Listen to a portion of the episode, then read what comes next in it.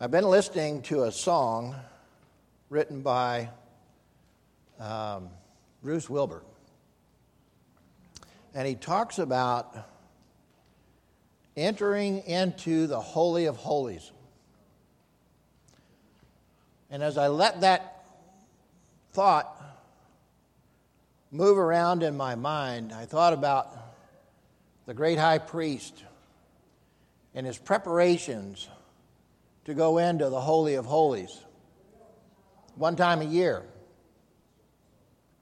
The purification process, the sacrificial animals, the blood, the pomegranate bells on the bottom of his tunic, the rope around his ankle to pull him out in case he was not prepared to be in the presence of God.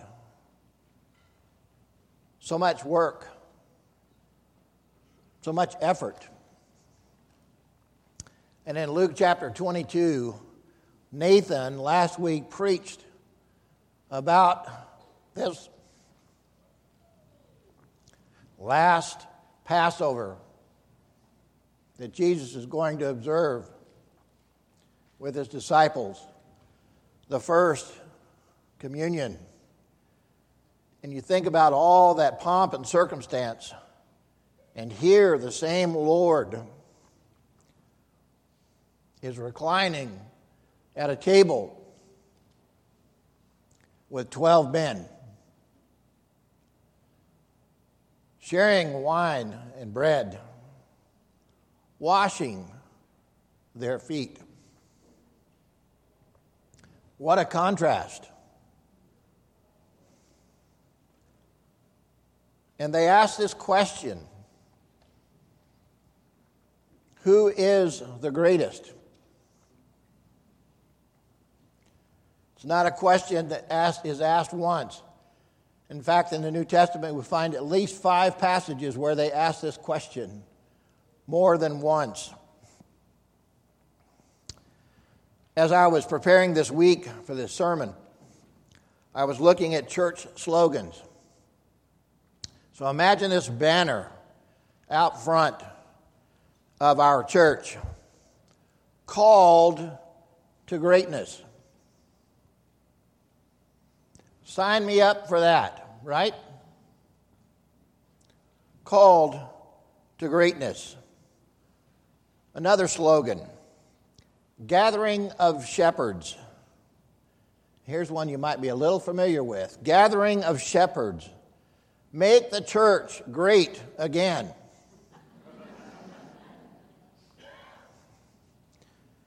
Perhaps it should say, Make the church humble.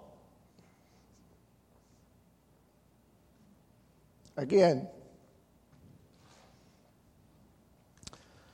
the story of two women familiar with one another, acquaintances, run into one another in the shopping mall. The one woman says to the other, She said, I've been working on this issue of humility for three weeks now. And she had all these shopping bags with her. And she said, I decided to be good to myself since I'm doing so well. And the other woman looked at her and said, Well, I bet you're proud of yourself, aren't you? And she responded by saying, Well, yes, I am. I think she has some more work to do, yes? So, here in this text, or this question, who is the greatest? As I moved through this in my mind and, and through Scripture, it took me all the way back to the garden. Genesis chapter 3, verses 1 through 7. I want to share it with you because I think it's relevant to the human condition as it relates to the issue of humility. Now the serpent was more crafty than any beast of the field which the Lord had made. And he said to the woman, Indeed, has God said, You shall not eat from the, any tree in the garden? The woman said to the serpent, from the fruit of the trees of the garden we may eat. But from the fruit of the tree which is in the middle of the garden, God has said, You shall not eat from it or touch it, or you will die. The serpent said to the woman, You surely will not die. For God knows that in the day you eat from it, your eyes will be opened. And you will be like God.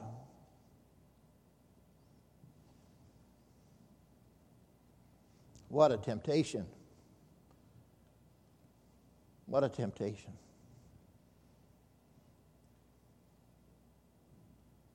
Wrapped up, I think, in that question who is the greatest? Like God.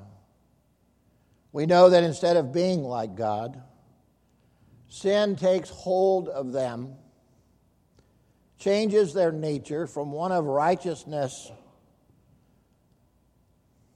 to a nature that seeks self glorification, that seeks self promotion, that seeks self image, to seeks self esteem, and this last one, pride. Who is the greatest? At least five New Testament references to this question. Matthew 18 1, and I will read it. At that time, the disciples came to Jesus and said, Who then is the greatest in the kingdom of heaven?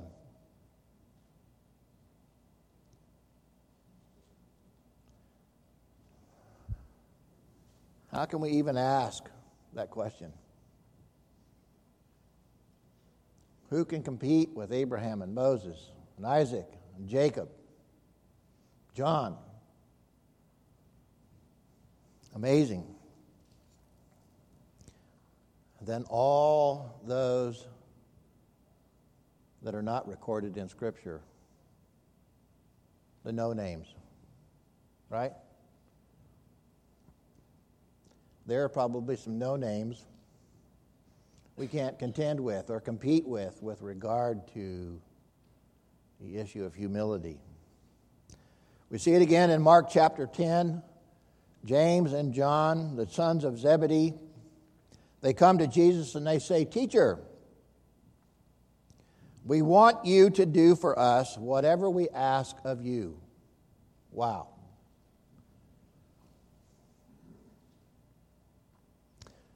And he said to them, What do you want me to do for you? And they said to him, Grant that we may sit one on your right and one on your left in your glory. Now, Matthew 20 20 records the same incident. But in Matthew 20 20, it is not John or James asking the question, it is their mother.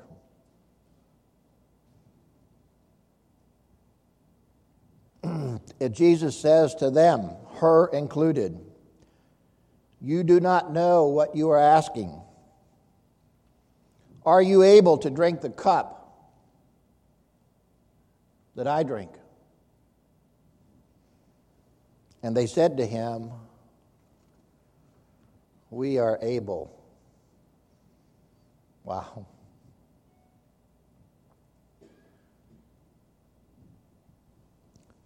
we are able.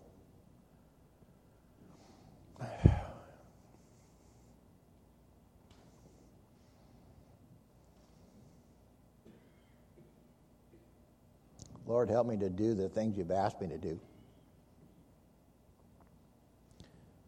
And forgive me for thinking I have the ability to do more.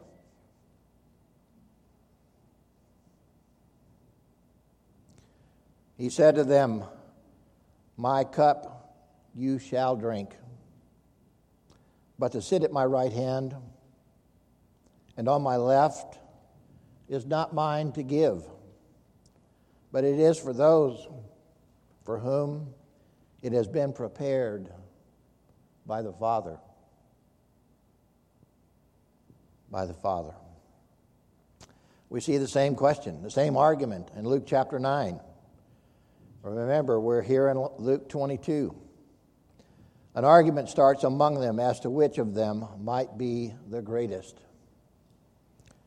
And just in a few verses back, Jesus says, You unbelieving and perverted generation, or twisted generation. Now, he's talking to others, not talking to his disciples, but that's the condition of the generation unbelieving and perverted. Perverted meaning crooked. We can get crooked. Most sins are a twisted or a twisting of some virtue or some aspiration. Everyone wants their lives to count for the right things, for the right reasons. But envy and jealousy creeps in. Greatness, in human terms, comes at the expense of other people. think about that.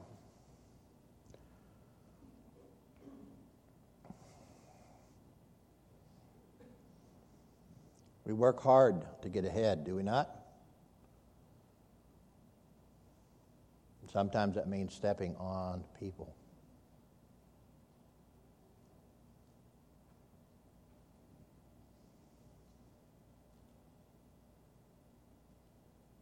I pray that's not true of us as believers. Verse 24 of our text, and you can turn there in your Bibles, Luke 22, beginning in verse 24.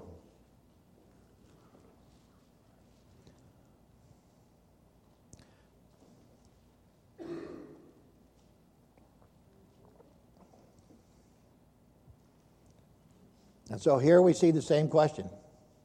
This is the fifth time. And there arose also a dispute among them as to which one of them was regarded to be greatest. Little or no understanding of the kingdom of God, yes? And he said to them, The kings of the Gentiles lord it over them. Those who have authority over them are called benefactors. Their intent was to portray themselves as champions of their people. But by their nature, they were ruthless tyrants. Makes me wonder if there are any champions at all today. When I look east to Washington, when I look north to Sacramento, or even here in our county and city. There are few champions today. But I suspect that most, if any at all, are born again. But he says in verse 26 But it is not this way with you. It is not this way with you. But the one who is the greatest among you must become like the youngest, and the leader like the servant. Childlike, but not childish. A servant. And he asks this question For who is greater? The one who reclines at the table or the one who serves? Is it not? The one who reclines at the table. But he says this of himself But I am among you as the one who serves. Our example Philippians chapter 2, verses 5 through 8. Have this attitude in yourselves. I want to repeat that. Have this attitude in yourselves which was also in Christ Jesus, who, although he existed in the form of God, did not regard equality with God a thing to be grasped, but emptied himself, taking the form of a bondservant, and being made in the likeness of men, being found in the appearance as a man, he what? He humbled himself by becoming obedient.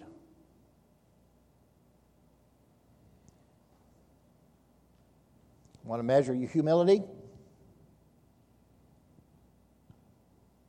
How, how, how, how obedient are you? See, I can't even say the word. How obedient are you? He humbled himself by becoming obedient to the point of death, even death on a cross.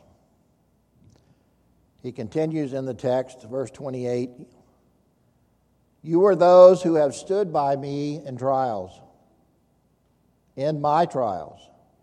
And just as my Father has granted me a kingdom, I grant that you may eat and drink at my table in my kingdom, and you will sit on thrones judging the 12 tribes of Israel. What a promise! What a promise. An earthly kingdom, yes, but the millennial, millennial kingdom that's promised in Revelations. It would not come in the timing or manner that they had hoped.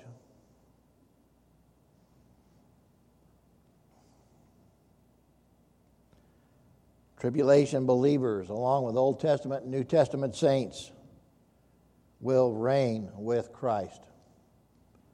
1 Corinthians 6 and 2 Timothy chapter 2. 2 Timothy 2 says this The saying is trustworthy, for if we have died with him, we will also live with him. If we endure, we will also reign with him. If we deny him, he will deny us. If we are faithless, he remains faithful, for he cannot deny himself. Peter may have been a part of this argument. Jesus addresses him in verses 31 and following. If you'll remember the text, Scripture said that Jesus renamed him, called him Peter, but his name was Simon. We often call him Simon Peter. But Jesus says, Simon, Simon, Behold, Satan has demanded permission to sift you like wheat.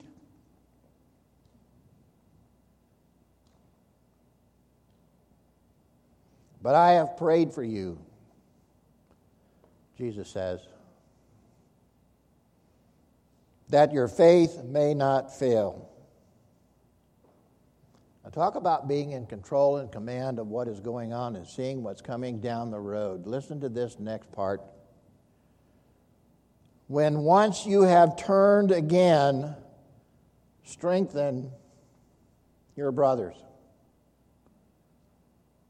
Jesus knew Peter was going to fail. Does Satan sift him like wheat? Certainly a different Peter we find in Acts chapter 2. Yes?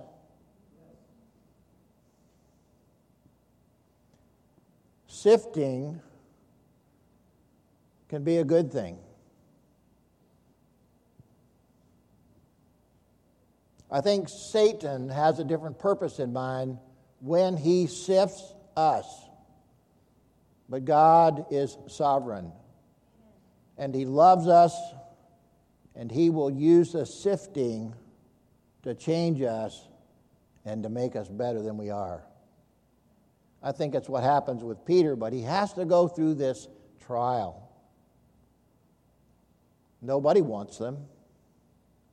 I don't.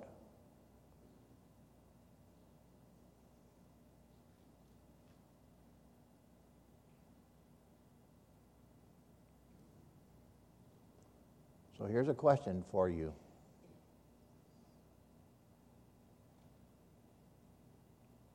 Will you allow God to sift you,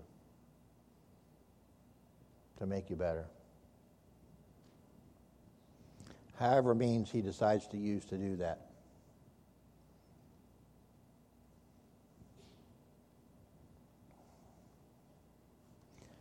So here the text says in verse 31 Simon, Simon, behold, God has demanded permission to sift you like wheat, but I have prayed for you, that your faith may not fail, and you, when once you have turned again, strengthen your brothers. And he does just that. But Peter said to him, Lord, with you I am ready to go both to prison and to death. Not really. Right? Not really. He denies him. He denies him three times. Verse 34 And he said, I say to you, Peter, the rooster will not crow today until you have denied me three times that you know me. But on the other side of the resurrection, Peter was a different man.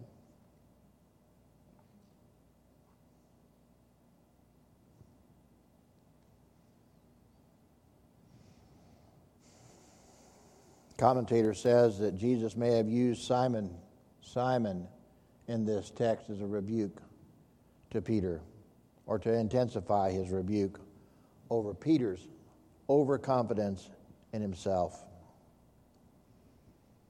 Overconfidence may just look like a lack of humility. Right? But listen to what Peter writes later in 1 Peter chapter 5 verses 4 through 8. And when the chief shepherd appears, you will receive un- the unfading crown of glory. You younger men likewise be subject to your elders, and all of you Clothe yourselves with humility toward one another. Toward one another. For God is opposed to the proud, but gives grace to the humble. Therefore, humble yourselves under the mighty hand of God, that he might exalt you at the proper time, casting all your anxiety on him because he cares for you.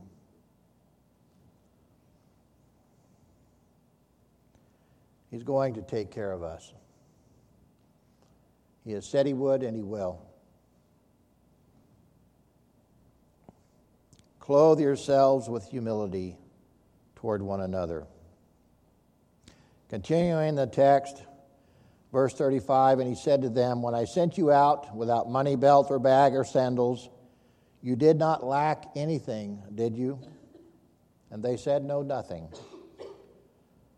Luke 9 records that Jesus sent them out previously in pairs to preach the kingdom of God and to bring healing to those that were suffering. And they lacked nothing. And he told them, Take nothing with you. But now he says in the text, and he said to them, But now whoever has a money belt is to take it along. Likewise, also a bag. And whoever has no sword is to sell his coat and to buy one. For I tell you that this which is written must be fulfilled in me. And he was numbered with the transgressors. For that which refers to me has its fulfillment. And they said, Look, look, Lord, here are two swords. And he said to them, It is enough. Done discussing this. The argument about who is the greatest was fracturing their unity. Can you imagine? They were a team. They were one. They had been called. They had been commissioned. They had been commanded and empowered. So are you. So are you. And so am I. Who is the greatest? How will you answer the question? For yourself. I think there's only one answer Jesus Christ. Jesus Christ. Perhaps we ought to write that question down and keep it in our pocket and read it every day so that our response is always Jesus, Jesus, Jesus. By being found in the appearance as a man, he humbled himself. Proverbs 15:32 says this: He who neglects discipline despises himself. But he who listens to reproof acquires understanding. The fear of the Lord is the instruction of wisdom, for wisdom. And I love this last part. And before honor comes humility. Before honor comes humility. Say, we need not fear or fret about the future. God is going to honor us as His children. Those are His promises, and He will keep His promises. But before honor comes humility. How can we begin to master being humble? What a crazy question. I don't think you can ever stop working at being humble. I've been thinking about this all week.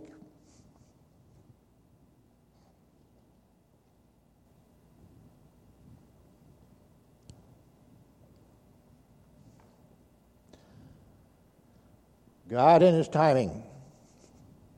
It's perfect, right? Yeah. I mean, maybe it would have been easier to preach the Lord's Supper and the Passover last week than this.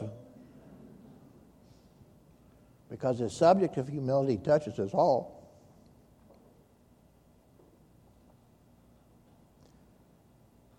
Are you grateful for the things that He's given you? Are you stuck with the idea that you've earned it?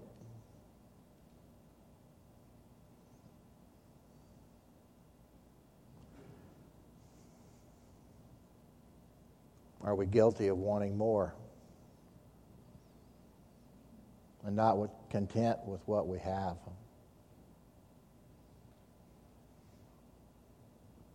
Here are some thoughts on this issue of humility.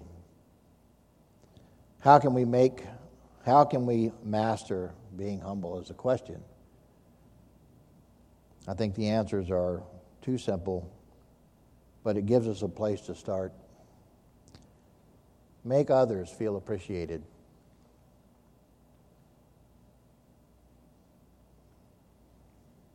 Make others feel appreciated. Redirect praise that comes your way. Give it away, give it to someone else. Don't be first. Don't be first. I told the first service this last one, I might not have to speak because Nancy's here this morning. Don't be right.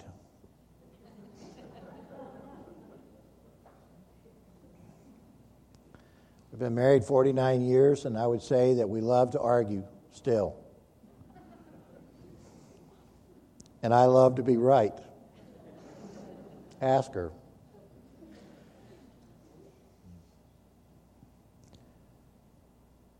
But life isn't about winning, is it?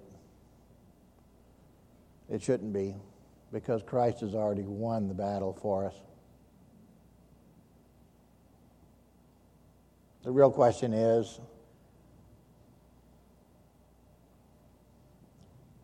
can we get to a place of humility where we imitate Christ in our lives and in our relationships with each other?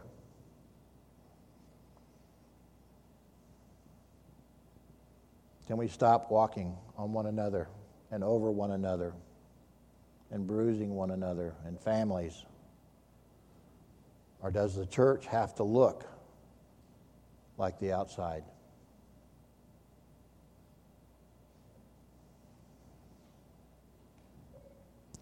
Humility leads to gentleness and meekness.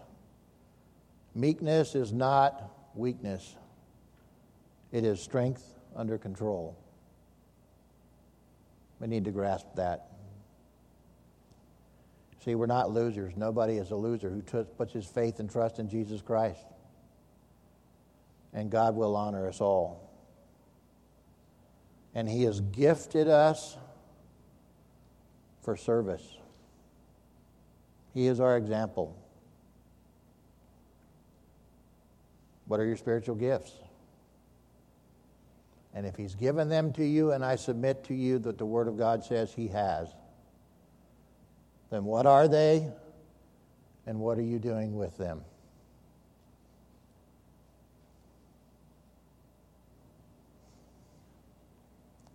We come to the body of Christ not to be served, but to serve.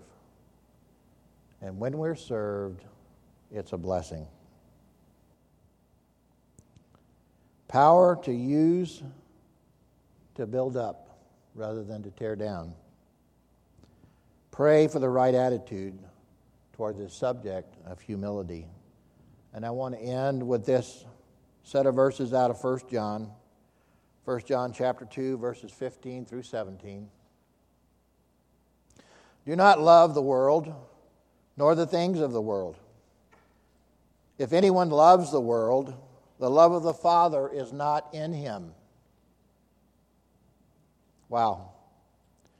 Let me repeat that. Do not love the world nor the things in the world. If anyone loves the world, the love of the Father is not in him. For all that is in the world, the lust of the flesh and the lust of the eyes and the boastful pride of life, is not, is not from the Father, but is from the world. The world is passing away and also its lusts. But the one who does the will of God, lives forever. Amen? Amen.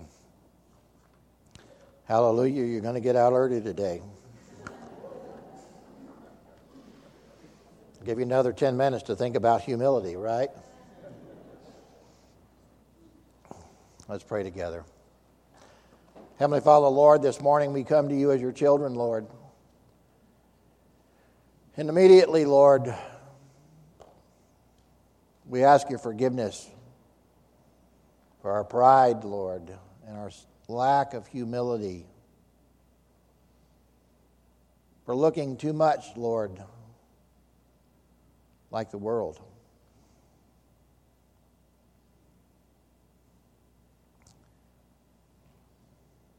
Lord, we don't know where to start except to submit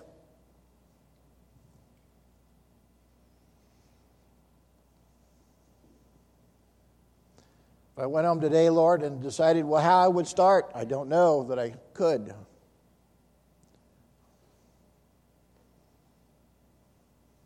We need your help. Lord, conform us to your image. Get this ideal, Lord, that there's any greatness in us but you.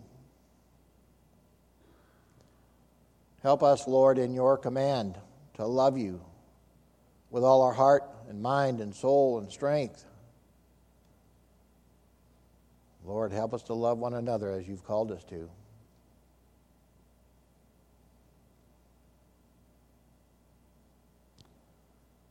Lord, forgive us, like these disciples who sought greatness. And Lord, we just pray that you'd use our hands and our feet to bring glory to you and leave the rest in your hands. In Jesus' name, amen.